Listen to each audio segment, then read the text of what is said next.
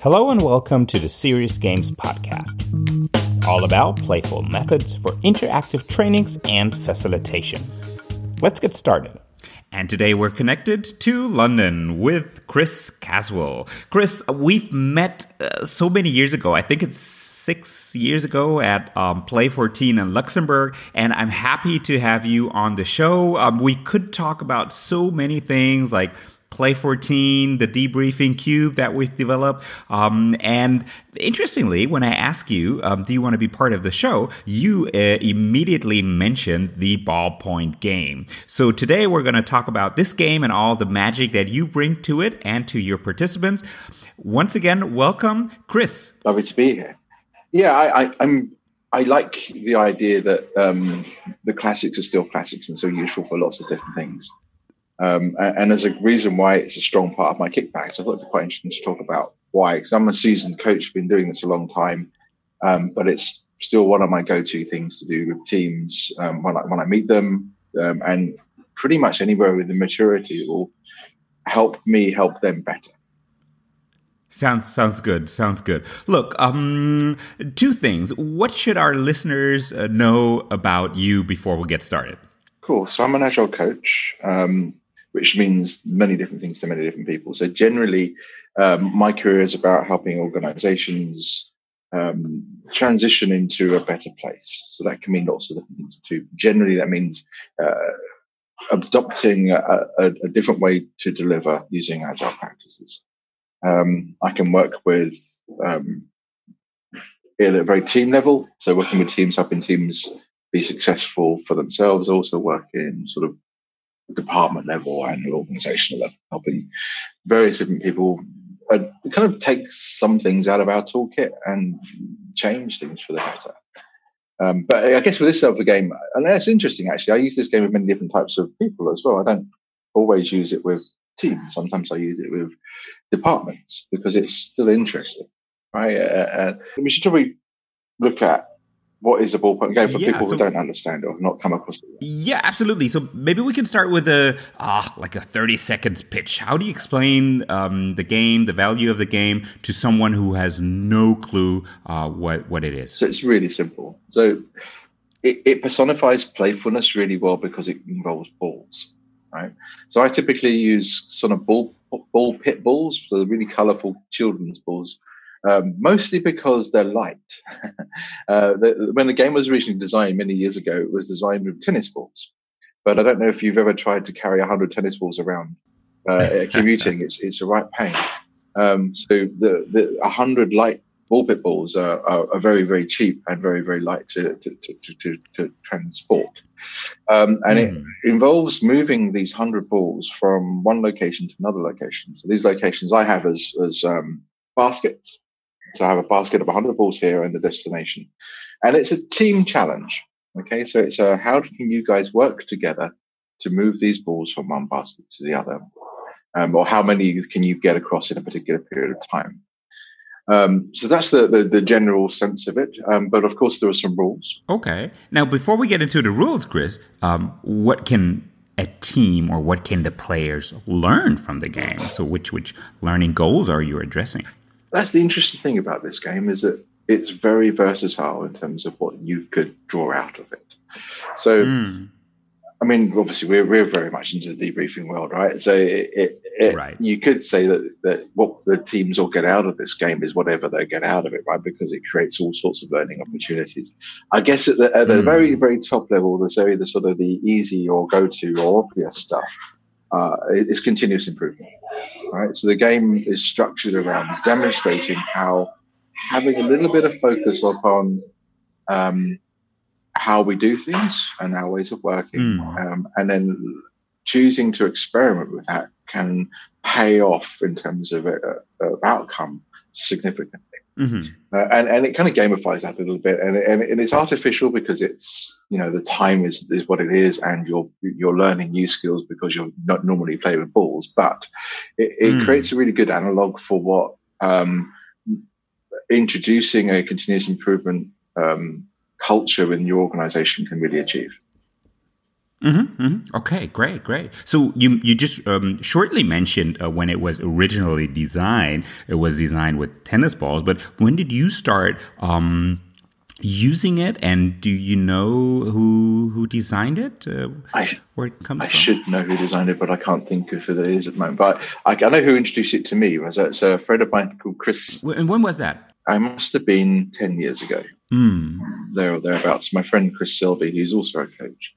And at this point in my career, I wasn't into gaming at all. I was learning my way as a scrum master at that point. It was really finding Chris and seeing how he executed his practice using fun and playful elements, using experiential learning. Kind of gave me all sorts of epiphanies about how I could be better and how I could change my career. And I guess within that journey, the ballpoint game was a really big sort of kind of slap in the face almost, in terms of look how cool this was, how this experience was. That rather than just sort of standing up and talking to people about the value of continuous improvement or whatever it is, that we played this game and it was like the epiphanies were firing everywhere, and it was fun and stupid, and it was a good use of an hour. So. Chris did it with, I think I was working with a team, and he came along and did it with us. It was using tennis balls because he's a classic traditionalist, which is interesting because the game's a bit different with tennis balls because they've got a lot more weight to them. So that dynamic is a little bit different, but I learned it then, and I don't think I quite grasped it then and there about how powerful this game could be, but. It sat with me over the years, and as my career changed, and I took the leap into using different strategies and different approaches to team development, and started playing with this sort of stuff. It was one of the first things I tried to use, and it worked. In fact, when I went to Play 14 the very first time, I think I played it there with people at Play 14, and they already knew it, but it was still a great opportunity to try out some of these things, and with a different set of people, and with a much bigger group of people as well.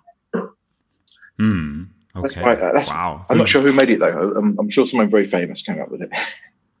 Yeah, definitely. We can look that up, and I can add the link to the show note to give the credit. But look, so you've been using this game roughly 10 years now. Right. Yeah, I guess there's probably a curve there, right? So, as in an acceleration curve, so I use it a lot now, and I guess over the last sort of 4 or 5 years, I've used it more systematically in my practice, and before that, more experimentally. Yeah. Great, and we will definitely get to the question later on.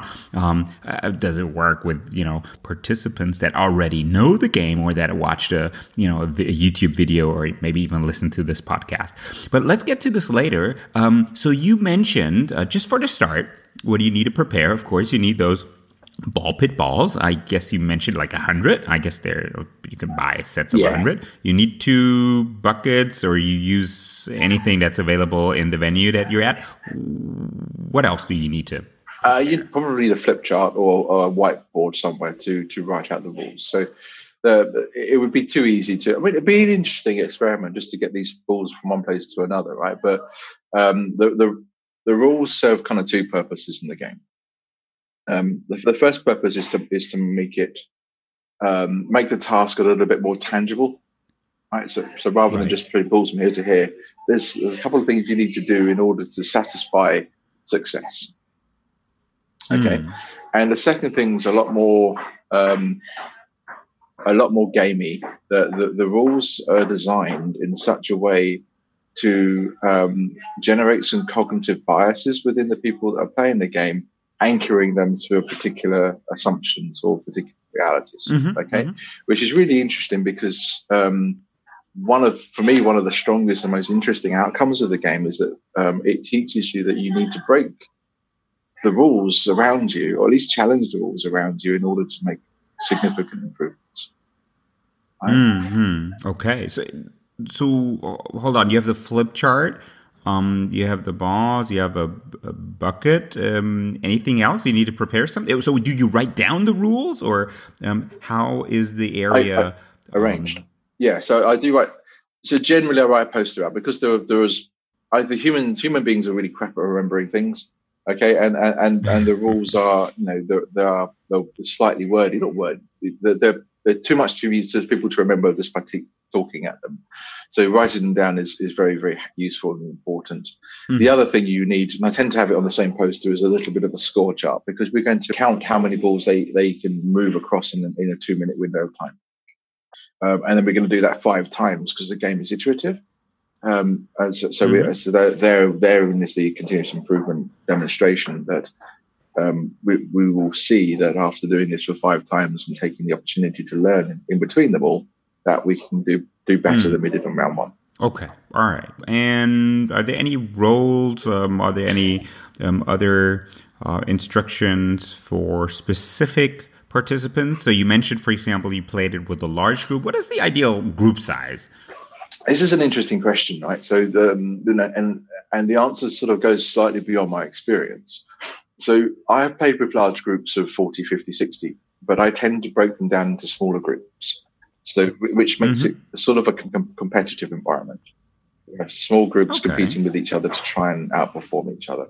It also creates a different element of cognitive bias that teams assume they can't look and learn from other teams, right? And so you can enter that as well. That was never really a rule. That was never a constraint. Why didn't we see what those guys are doing? It's quite interesting.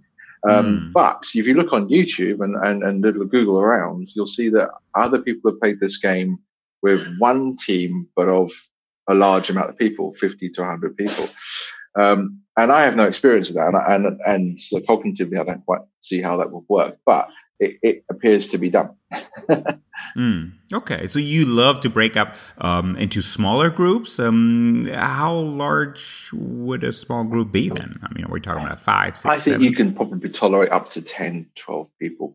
Right, so the more you get, the more complicated it's going to be for people to be properly participants.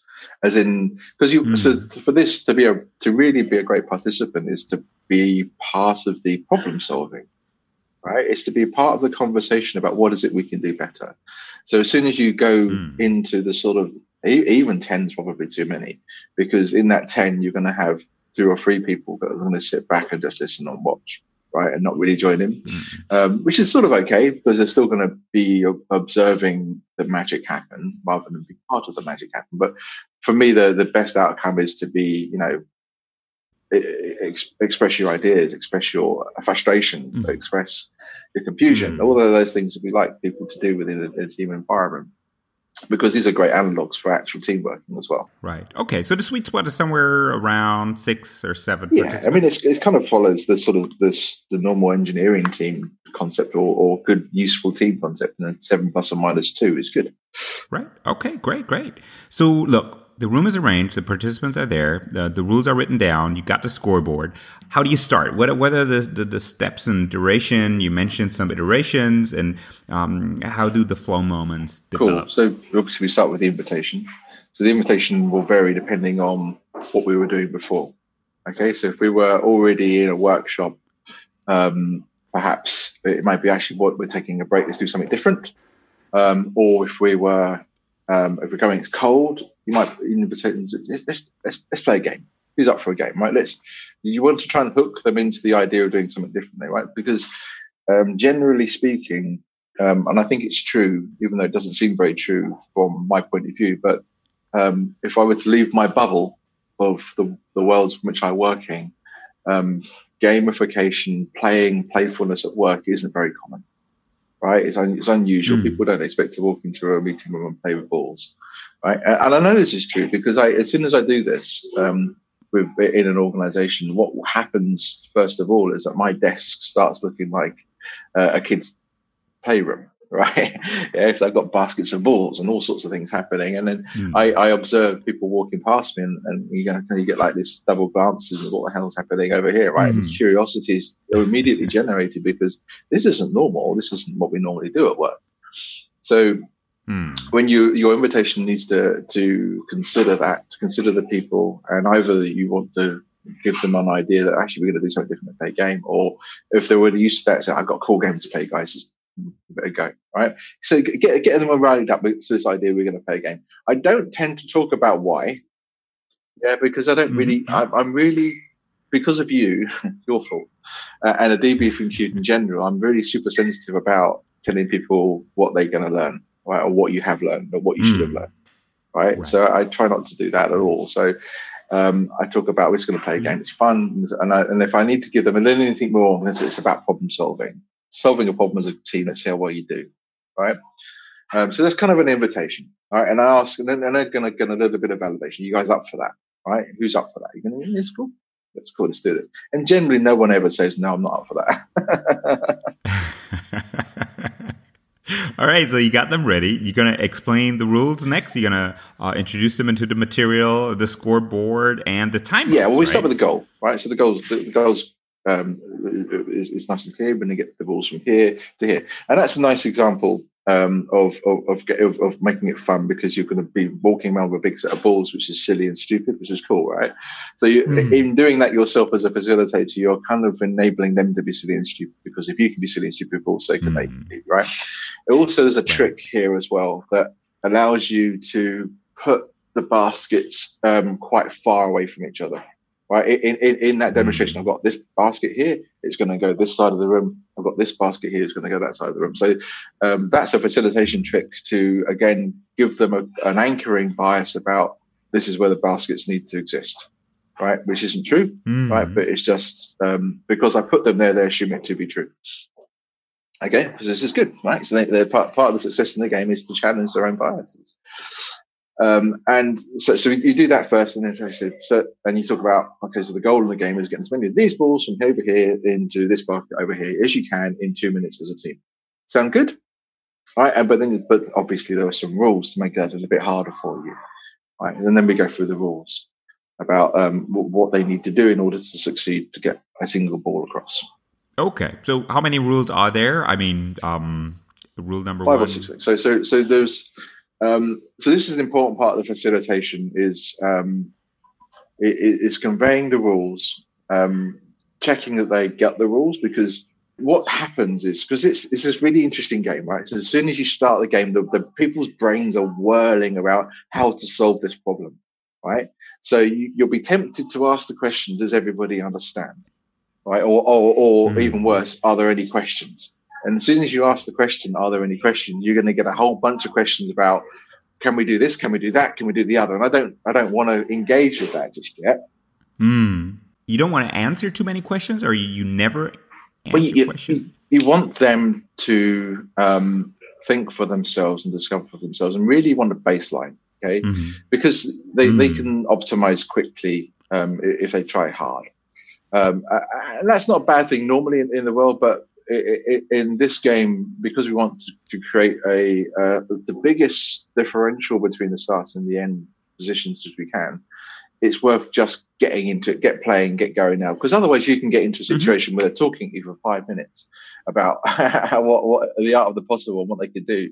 And really, you know, the real world doesn't work that way. The real world just gets into get going now, and then learn as you go. And that's kind of the part of spirit of continuous improvement is it's you get in the balance of doing and thinking right.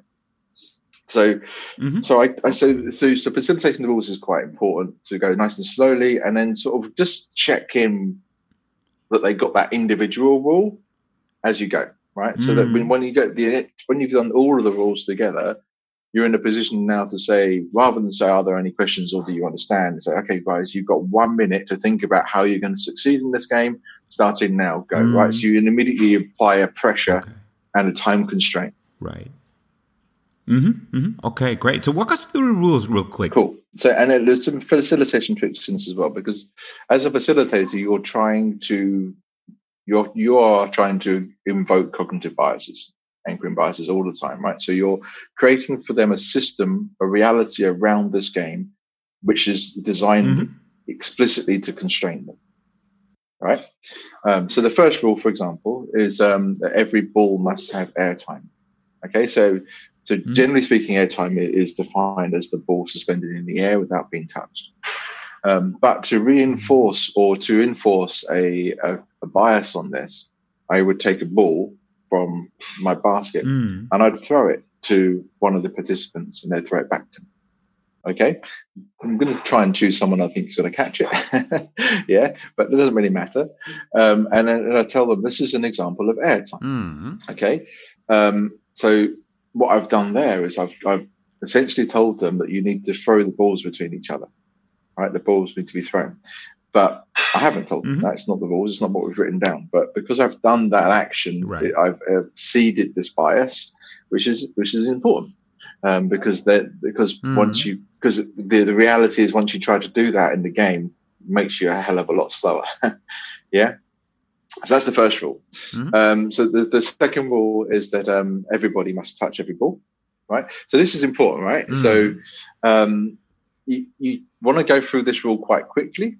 Right, because normally people will hear it and absorb it as everybody must handle every ball, right? Everybody must hold every ball all the time. But you word it very specifically, everybody must touch every ball. And it's that word touch is the misunderstood or the ambiguous word. That sometimes teams get that quite early, sometimes teams don't get that at all. That you don't actually have to handle the ball in order to touch it or be touched by it. So there's that. So you go past that rule quite quickly because it seems obvious and clear and simple, but it's there's a little bit of a quirk in there. So the next rule is that you may not pass to your immediate left or your immediate right. Okay, so to facilitate that, you just stand between two people and I can't do this and I can't do this, right? So which is planting two cognitive biases, right? First bias is that you have to be now only passing forward. So you have to be opposite the person you're passing to.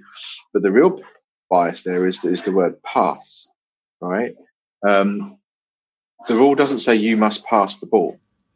The rule is you may not pass the ball to the left or to the right, but passing the ball really isn't part of the requirement of the game at all. Yeah. So I've now planted the fact that you should pass the ball, even though that's not actually a rule of the system. Right. Okay, so it's cool. So now we're building up all of this sort of system of understanding of rules around the game, which are all kind of a bit fakey. Yeah. The next rule is about how the ball is introduced into the system and how the ball exits the system. And it's the hardest rule to write down because there's lots of words, and it's probably the hardest rule to convey.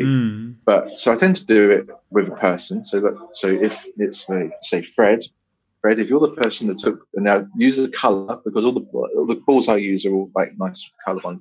If you were to take this particular red ball out, I then walk Fred over to the other basket. You must be the person who eventually puts the ball into here. That's the question I'm going to ask. Does that make sense, everyone? Right, because it's a weird rule, but the person who takes must be the person who puts it in. Which is there isn't any biases about that other than it's the one rule that creates energy and movement, right? Because that person now has to be at both places. And the reason why I put the baskets across the room from each other is to make this rule hard.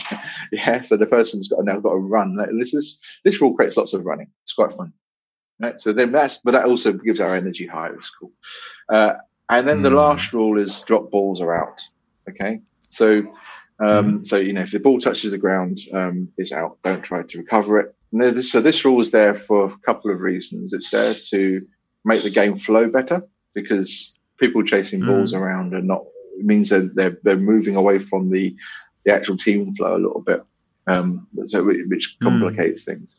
It also allows us to, if we want to, reflect upon the cost of change, right? So if we try an experiment which is – which wasn't a great experiment, it was a difficult experiment, required us to practice a bit, then we're going to probably drop a lot more balls than we would have done if we'd carried on something safer but slower, right? So it gives us a sort of a debriefable focus point at the end of the day if it's important to do so. So those are the rules. So it doesn't sound okay. It sounds like a lot, but there's actually not too much there, and each of those rules are.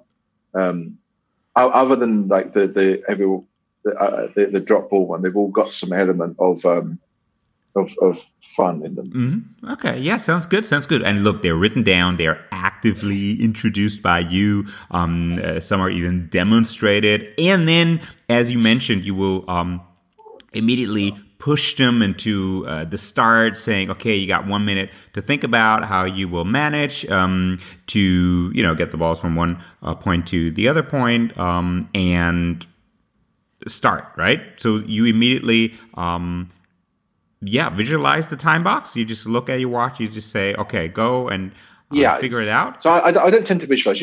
I guess you could do. So one of the more difficult things about facilitation in this game is keeping it tight. Right, because you're going to, as a facilitator, you're going to want to give them more time in their reflection period, right? Because you're nice people and you want them to have better conversations, right, and you want them to get to the end of it. But the downside of that is this game can expand to an hour if you let it, right? Because they will talk forever. So I find it's better to tell them up front that this game is going to be like clockwork, right? I'm not gonna give you much on any way of buffering. As soon as I say go, go. All right. And there's a little bit of challenge in that for you in the game, but that's okay. So I would tend to time box on my phone, and give them orders. So I tend to work with a little bit of flexibility, but also being very conscious of the amount of time I'm spending, because ultimately I don't want to constrain our opportunity to debrief. Definitely. But look, let's do a quick calculation here. So you got 5 iterations. The duration of an iteration is 2 minutes, so that's roughly 10 minutes. You got the, explaining the rules, setting everything up. That's 1 minute. And what happens between the iterations? So they get, additional periods of time to reflect upon what just happened and what we could do differently. Right, so this is like an analog of a retrospective or review. Right, and that's roughly like a minute? So it varies. I've tried both a minute and 2 minutes. I think for me, the 2 minute one gives them a slightly better opportunity to learn. I found when I go fast, 1 minute ones, I'm having to prompt them a little bit about challenging some of their assumptions. Right? Because it's not very much time. For them to have a good conversation and to potentially, so sometimes, one of the interesting and one of the magical things you can see happening in teams that are doing this is that they try out some ideas within that period of time. What would happen if we do this? And they give it a quick go, which is quite cool, right? That's like an admirable approach to prototyping an idea before you take it into reality. So I guess I would be cognizant of my time box. If I'm part of like a longer workshop and the facilitator for that has only given me 45 minutes tops, then I'm going to be tighter on my time. I might use a 1 minute or a very, very tight 2 minute time box. But if I know that I've got an hour-ish and no one, I can play with that time, then I can be a little bit more flexible about the amount of time that they're going to take, but I'm going to keep the pressure on the whole time. But I might say, okay, you've only got a minute left, and I might give them a minute and a half because I'm nice, but I want them to feel the pressure of time, but have the opportunity to do have a decent conversation. Right. Okay, great. So that's another, impediment there, having the time pressure. But look, I can now imagine they're testing, as you mentioned. They're doing their little retros. They're improving. What happens? Can you just share a couple of things that you observe as a facilitator, maybe conclusions that they draw while being in action? What do you want them to discover? Are there any comments or reflections from your side on what is actively facilitated while they're playing? It's a super interesting game to observe, right? So, this is as a segue.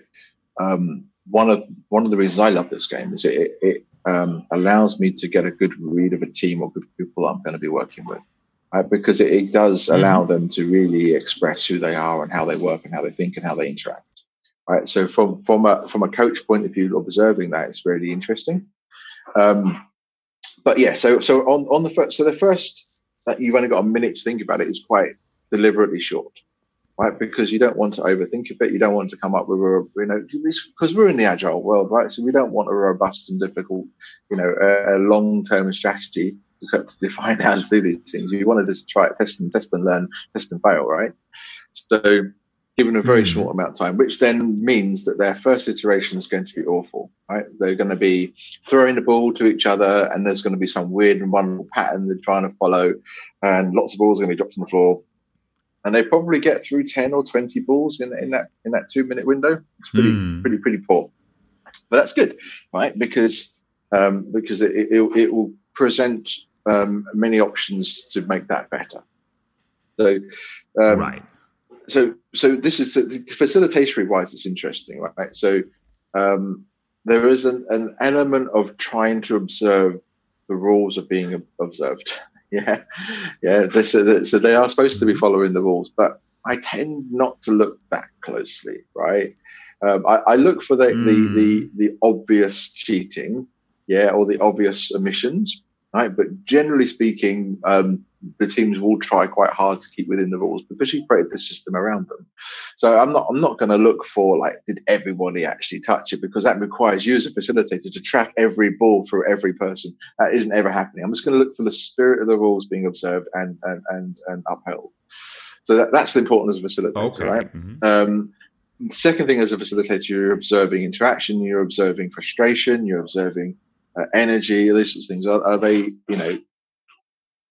they, how are they working together? It's also quite instrumental and informative going forward, right after the session, potentially, as you, and also gives you a potential debriefing angle that talks about, the dynamics of the thing and how the interaction changes throughout the game. So they'll get through the first 2 minutes, and it will be disappointing. And at this point, you're just straight into a reflection period, 2 minutes or so, 1 minute to reflect upon how well. And the instructions are very simple. You've got 2 minutes now to think about how that went and work out what you could do differently as a team to get more balls across next time. Sometimes this is the point where I reveal we're going to be doing this 5 times, right? So because there is an art form to drip feeding the information they need at the right time. So the right time they need to know that they're going to be doing this more than once is now, right? So but sometimes they're at the front, but it doesn't matter a great deal. But they're going to say, we're going to do this again. So take 2 minutes to think about it and see what you do better. And so they'll talk about it, and they will start to optimize what they're already doing. Okay, so there's going to be the throwing stuff. It's going to be the standing opposite stuff. So they won't be particularly challenging any of their approach to it necessarily, or all the rules which have constrained them, right? So they will optimize. The person who's doing the picking and ending up and putting is generally ends up running faster after the first iteration. So they're having to work harder and faster, right?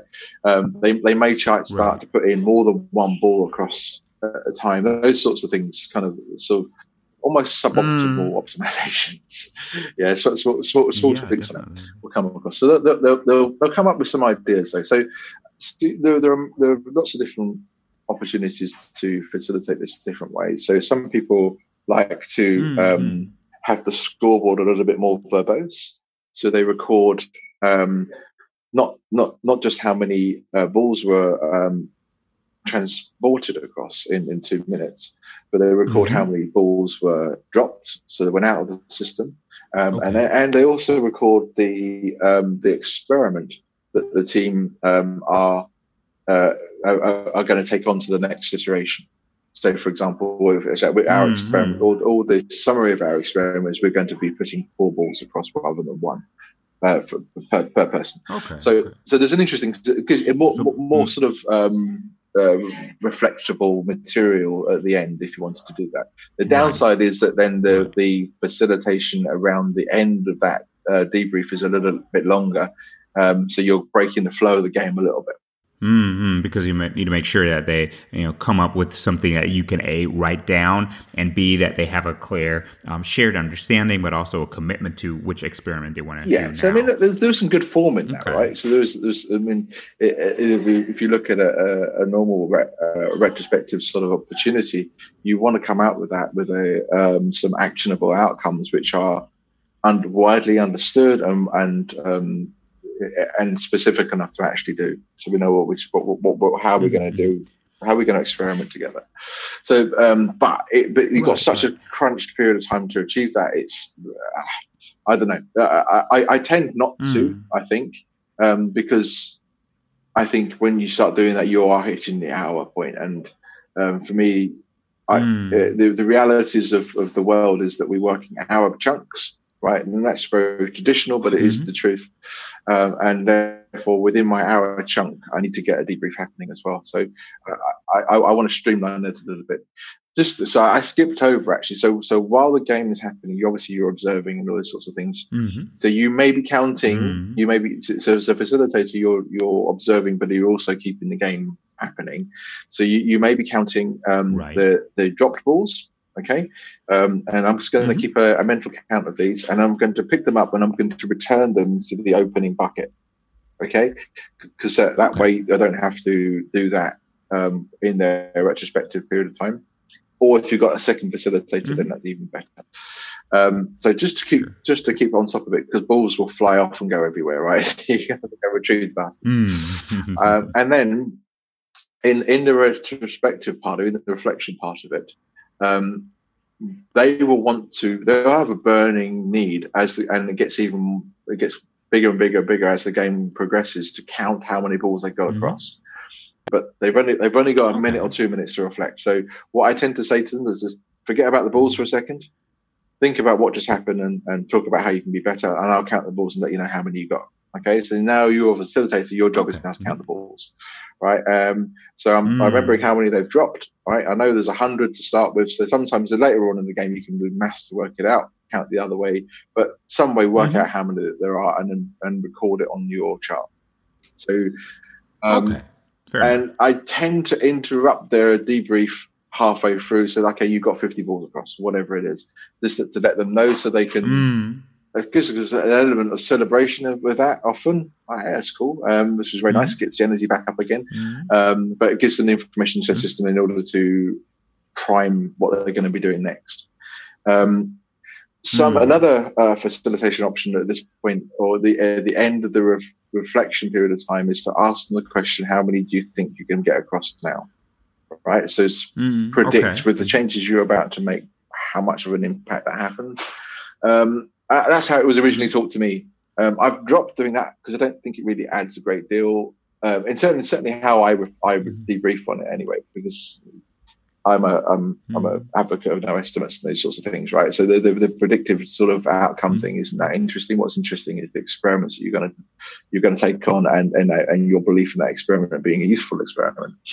But do you see an urge for groups to improve, right? So if you say, look, you got 50 this time, I could imagine, and I've observed that there's immediate spark. Oh, we can do more, right? We can just hit that number. Yes, yeah, so they will sub-optimize into a pattern that's as good as they can get it within the constraints of the team of the game.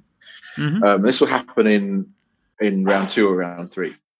So one or two things for me happens. Either that they start to realize that they can challenge the rules.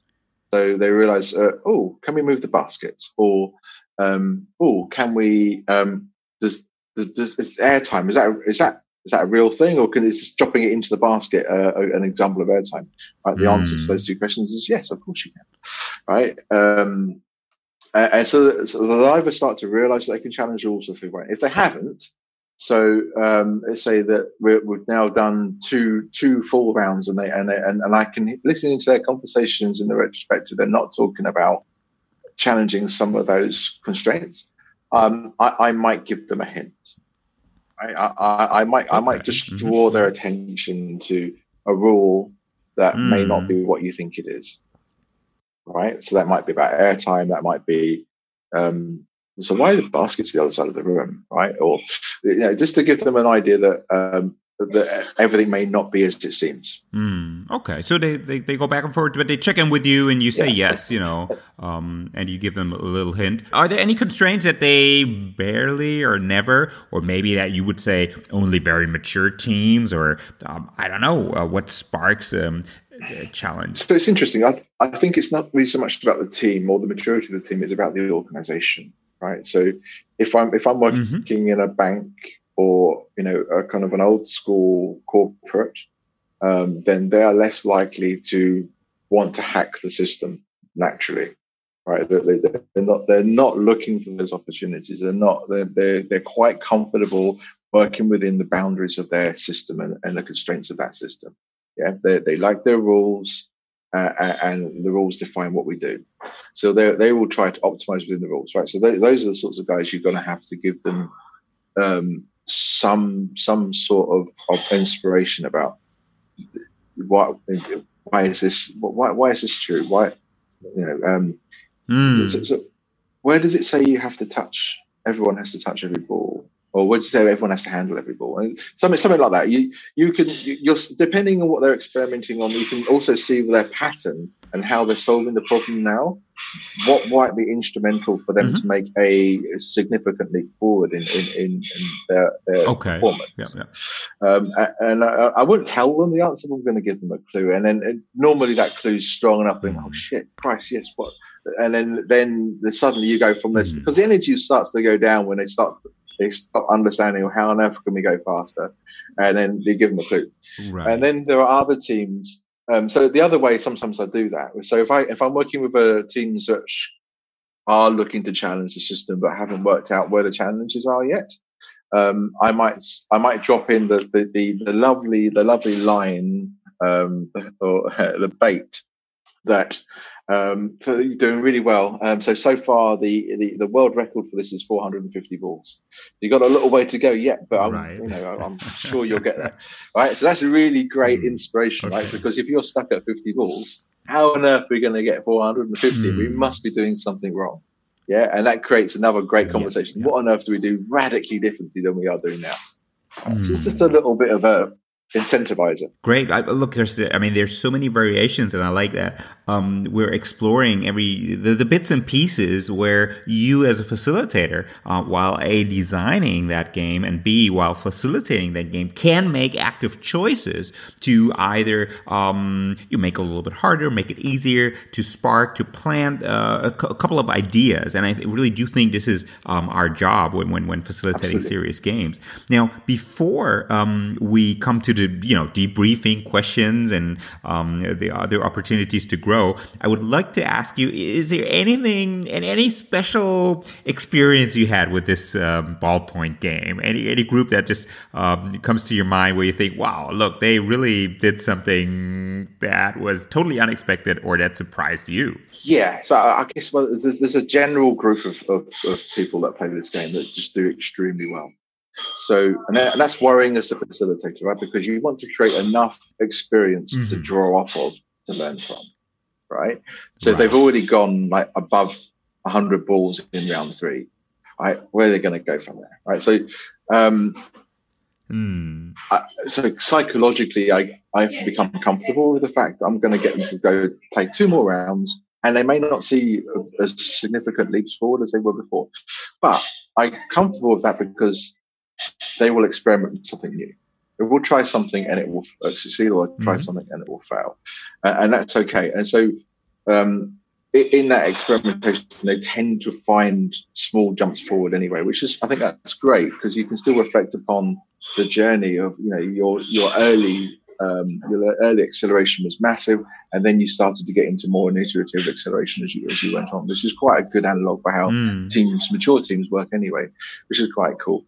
The other interesting things with this game are when teams. Well, there's a few things. So one thing to look out for is that a very common pattern when teams realize that they can hack the system is that they will try to do this kind of dishwasher thing where everyone puts their hand in the basket and swishes it about a little bit and then passes the basket around and then pours it into the thingy.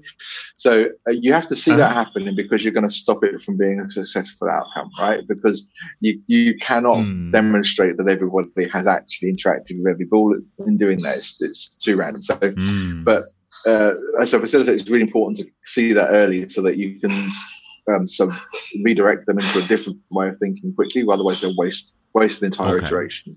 That becomes very hard when you're working with multiple teams. Yeah, because you have to be your eyes everywhere to make sure, because that it's almost guaranteed to happen to at least one team, or if not many teams will attempt that, and you don't want them to lose the opportunity to try something different. Another really cool pattern that I love is that often a team will try to do something and it will fail horribly, right? So they'll go sort of, we got 10 balls through, we got 30 balls through, we got 70 balls through, we tried something stupid and then went down to 15 balls through again, right? And that's brilliant, right? So as a reflectable experience, that's really cool about, you know, the experimental nature of continuous improvement, and it's fine.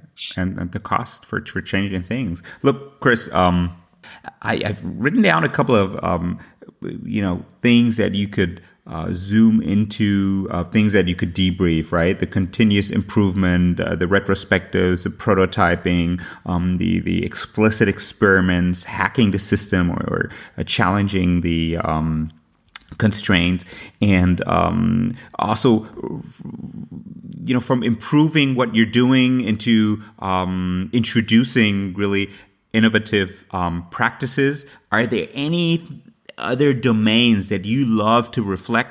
And of course, I will ask you, what is your favorite debriefing question? There's one. Kind of, there's all sorts, right? So, it really depends on where you're starting from and what you hope to get out of a bit. So you can ask different questions to shoot down that avenue. There's a whole bunch around team dynamics and working together. Right, so you could use this game as a purely team building game, right? Because it is working together to solve a problem, right? And to create decisions, and to debate, and to you know, sometimes argue and get frustrated, and there's a lot to talk about how that went. So you could use this game to see like a team charter, for example, about the sorts of behaviors that work well for us and sorts of behaviors that don't work well for us. You could, I mean, if you're in the agile world and you're looking to bring home some of those principles and values, you can pretty much tease them all out in this game in some way, right? I mean, but you have to try a little bit creatively sometimes, but I'm sort of confident that if you were to ask the team to, it's kind of a different type of a debrief, but if you ask the team to have an experience this game, correlate what they felt, what they saw, what they observed, with the full set of agile principles, they will be able to correlate that, right? They can see, they'll see how this particular idea is manifested in the game in some way, which is really powerful. If your ultimate game is to land cognizance and connection with the agile principles, doing it via the experience we have is really powerful. So yeah, okay.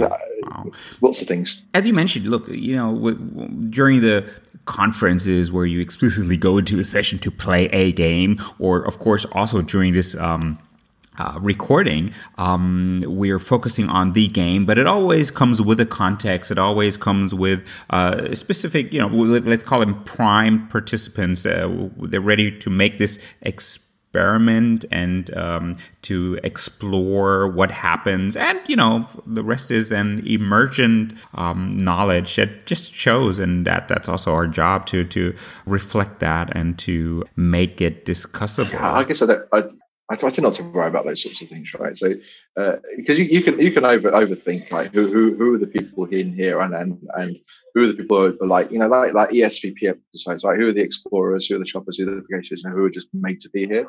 I don't really care, right? Because I believe it's a fun experience. I believe that generally speaking, people are children, or they've got a child at heart, and if you can allow them to experience and express that, they will have some fun. Right, so I mean, that's the minimum bar for me. People will have a bit of a laugh playing this game, and there's a good chance that you're going to find something interesting in it yourself. Oh, definitely, and I would definitely conclude after using this, you know, for 10 years or, you know, 6+ X years. Again, the same game dynamics, But the way you facilitate it, the way you anticipate the group, the context that you're in, the context that the participants are in, always creates a new outcome, but also a new space to reflect and to learn and to improve. Yeah, definitely, definitely. So what do you then do? I mean, how are the reflections and the experiences and the insights that the participants come up with after the game translated into their future behaviors? So you mentioned, for example, a team charter, or what else do you do to help them to make it stick? So it depends. so for example, like if this game, sometimes the last time I played this game was a couple of weeks ago, and it was part of a marketing department offsite. Right, so the whole of all of the marketing guys here got together, and which they don't do very often because they're quite distributed. And so there was a day of talking about what the year is going to be like and what their challenges were and what goals needed to be and all those sorts of things, right? But there's also there was a sense of that we need to be working together a little bit, right, on things. So for me, that's because it was part of a longer day. The outcomes can be a bit lighter. So with those guys, because we were playing four teams concurrently, and you shouldn't underestimate the amount of noise that I can make. It's very, very noisy and very, very excited, and everyone's very energized and that sort of stuff, right? Which is so lots of different outcomes take, but it was important to reflect upon it a bit. So we used a liberated construction 1-2-4-all style debrief for that. It's quite light, but to getting people to reflect upon what happened in this game and what was interesting about it, right? So it's again a really light debrief, right? It's not guided, it's not it's not targeted in any way, but just to take that opportunity that actually what some other teams or other people experience may have been interesting to you, to help you make sense of what you experienced, right? Which was good enough, because the overall outcome that the marketing leads wanted really was connection and having fun together and building relationships and those sorts of things, right? So the teams were formed of people who don't normally work together anyway, and having a break from some of the boring stuff. So that was okay. It's a lighter style. But if I'm working with a team, right? So now I'm playing this game for more solid reasons, right? So perhaps their continuous improvement cycle doesn't exist yet, or is always failing, right? So things aren't happening. So you could take those experiences and then bring it back to reality, right? So what can we as a team learn from this experience? And you do that in all sorts of ways. I've used the debriefing cube to premise that thing, or you can guide the thing itself. Generally speaking, the game is going to generate insight, right? And what you do with that insight is up to you. You can either go straight to some actionable outcome. So what can we do differently, guys? How can we get our 450 balls across? Yeah, but in our day job, right? In our delivering whatever it is that we do, or you can segue into some sort, maybe some root cause analysis, right? So what's happening in our world? Where are we failing at, getting better? Why are we in a rut? And start to explore that a little bit. So I guess it very much dependent on the team, but you can take some of. So the game, it's very lightest, is just demonstrating that continuous improvement does work, right? So which is a good cognitively, that's a very strong place to be, because if you haven't got that in your world, then that's interesting because it's going to be something that's admirable. Maybe we should have that as us in our world. Okay. Right? And you leap from that into a place where you make it actually happen. Okay, wow. Look, I have two more questions, right? How can I possibly thought that I could, put your 10 years experience with a ballpoint game in a 50-minute episode, right? But look, sorry. Two final questions. No worries. It's great. Maybe we just have to do a part 2 of this conversation. But look, one question, I guess I mentioned it earlier, I mean, this game is a serious games classic, right? Or an agile game classic these days. So many people heard of it, read about it, saw it on YouTube, saw it being played during conferences. So what happens if you play this with a bunch of participants, or maybe only a few participants have been in this experience before? Does it still work? So the answer is yes. So you would look at why, okay? So firstly, I've always worried about that as well, right? Because the awesomeness of the game is impacted somewhat by the fact that some or all of the participants have experienced it before. Mm-hmm. So you have to, and that's a fear rather than a reality. So, but the reality is it's not likely to be true. But that hasn't happened to me so far, right? And a significant portion, or very many of the people I played with, have actually played it before. It feels like it's reality because we're in a bubble of serious gaming, right? True. So in our bubble, it feels like everyone's playing this shit. But actually, in the real world, for the people who we work with, this is still unusual, right? Playing any sort of game in the real world is unusual. This game specifically is super unusual, right? So it isn't really something that actually happens. Now, it has happened that a person or a couple of people might have done it before. Right, but human nature is wonderful in this sense, because they'll immediately reflect, oh, I've seen this. Okay, cool. Would you mind playing this game, but in a silent way? Right? So I'll give you, or you give them options. So you have an option. You can play this game, but try hold back on the things that you know about this game to allow everybody else to experience it how you did originally. Or you can be an observer and then help us at the end to reflect on what you've observed. Okay. So you can facilitate into a way that still allows everybody to get some experience out of the experience. Okay. Great. Yeah, we'll really have to think about a silent version. Yeah. Perfect. And Chris, this is, look, my final question. Our hour is almost up. Do you have an ultimate facilitation tip for all the serious games facilitators out there, or someone who's so inspired now and wants to try the ballpoint game? What is your ultimate facilitation tip? I guess you asked me my favorite debriefing question around this, right? So I think the two are probably the same thing, mm-hmm. right? Because this is kind of like the 110% thing, right? Because you could do everything else, right? But to get that last 10%, you can ask the question, who in the room knows most about succeeding in this game? Okay, and they will look at each other and they'll maybe choose one person, and then you disagree, right? And they ask the question again: who in the room knows the best about succeeding in this game? And then someone's going to look at you and say, "You? Yeah, you're right. I played this game 100 times. So why didn't you ask me how to succeed?" Right, and then that's the final cognitive bias, right? That the facilitator, the game master, is there to work against you and not work with you, right? And that's just it just sort of compounds what they've already experienced about the systems around them controlling what it is that they do and how they do it, and that they need to challenge those things in order to really achieve excellence. Mm-hmm. Wow, powerful.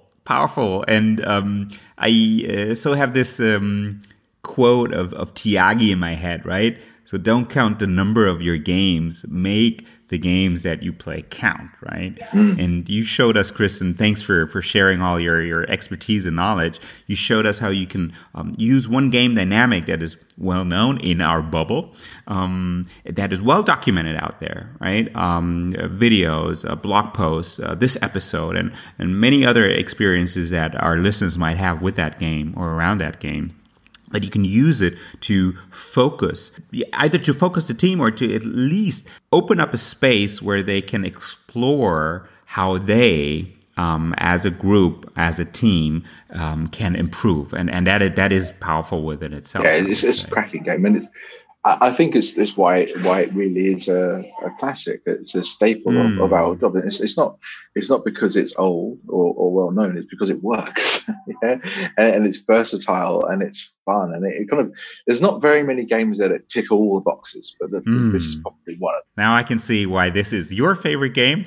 Chris, thank you so much for your time, right? And thanks for all those insights. And again, maybe we're just going to have a second conversation on this game, or maybe on a different topic. There are many, many other things that we could talk about. I'm looking forward to see you maybe at Play 14, maybe somewhere else, maybe just during your random visit to the UK or Berlin. Thanks to all our listeners, and till next time, bye-bye. Cheers. You can reach us at hello@keylearning.net. We're looking forward to your suggestions, comments, and feedback.